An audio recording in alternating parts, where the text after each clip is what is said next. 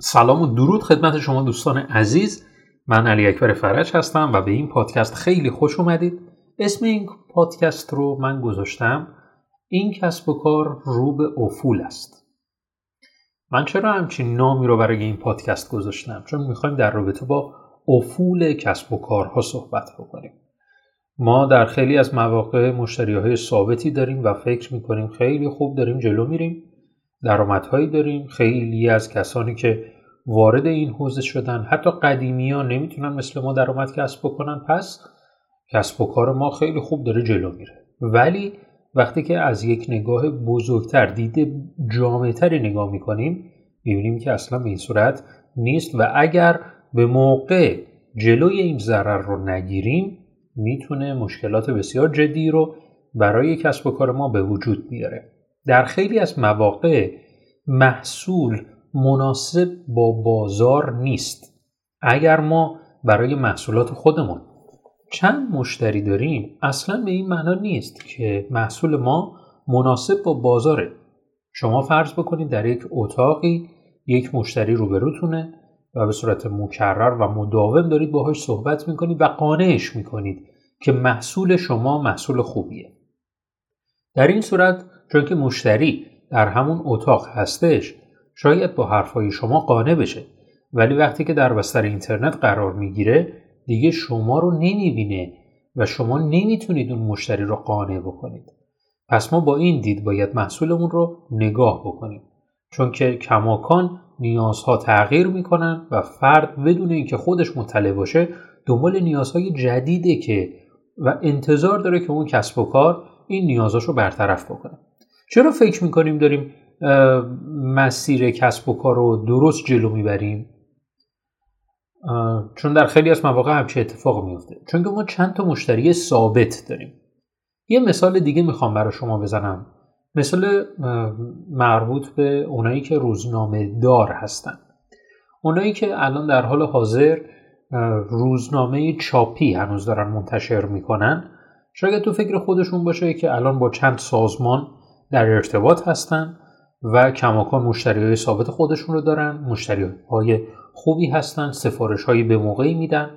قبل از اینکه اصلا نیاز خودشون رو برای سر ماه اعلام کنن اونا رو برای ماهای بعدم پیش خرید می‌کنن و شاید در یک حالا زاویه بخوایم نگاه کنیم می‌بینیم خیلی عالیه خیلی خوبه. الان این مشتری داره پیش پیش تمام هزینه های محصولات و خدمات منو داره جلوتر از ماهای آینده داره پرداخت می‌کنه و این خیلی خوبه. ولی نمی‌دونه که الان میزان مطالعه اون کاغذهای چاپی به شدت داره پایین میاد. به شدت داره کاهش پیدا می‌کنه. مجلات چاپی داره به شدت کاهش پیدا می‌کنه. الان در حال حاضر مردم به حالا محتوای دیجیتالی بیشتر علاقه مندن این یک تنها یک مثال بود که می‌خوایم بدونیم که که می‌خوایم ببینیم که اصلا ما غرق کسب و کارمون میشیم و فراموش می‌کنیم که اینا رو ما بررسی بکنیم. اینا رو کامل بررسی بکنیم ببینیم آیا هنوز مردم روزنامه چاپی می‌خونن علاقه دارن؟ مجلات چاپی رو هنوز برگه می‌زنن با لذت و برگاهاش رو نگاه بکنن و از کیفیتش لذت ببرن یا از محتواش و یا هر چیز دیگری.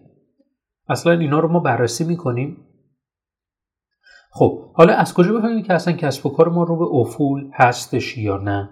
این یک سوال سوال خیلی مهمیه. ما می‌خوایم از یه ابزار استفاده بکنیم به نام گوگل ترندز. این ابزار رو احتمالا شنیدید. و اگر هم نشنیدید حالا یک تعریف کوچکی در رابطه با این ابزار رو کنم. این ابزار به ما کمک می‌کنه که بتونیم میانگین علاقمندی افراد رو برای یک کلمه خاص متوجه بشیم. در خیلی از مواقع که ما این ابزار رو می‌دونیم چی کار می‌کنه ولی ازش اصلا در کسب و کار خودمون استفاده نمی‌کنیم. و این موضوعیه که من می‌خواستم در این پادکست بهش بپردازم که ما می‌دونیم گوگل ترندز چی کار می‌کنه. از مزیتاش باخبر هستیم ولی از اون در کسب و کار خودمون استفاده نمی کنیم. الان که متوجه شدیم که اینقدر به افول کسب و کار باید دقت بکنیم و ببینیم که آیا محصولات و خدمات ما همچنان جز اولویت های مردم قرار داره جز trend های گوگل هستش یا نه و اگر نیست باید چه اقدام هایی رو انجام بدیم پس ما باید از همین الان یک زمانهایی رو برای بررسی در گوگل Trends درون تقویم خودمون بگنجونیم. یعنی چی؟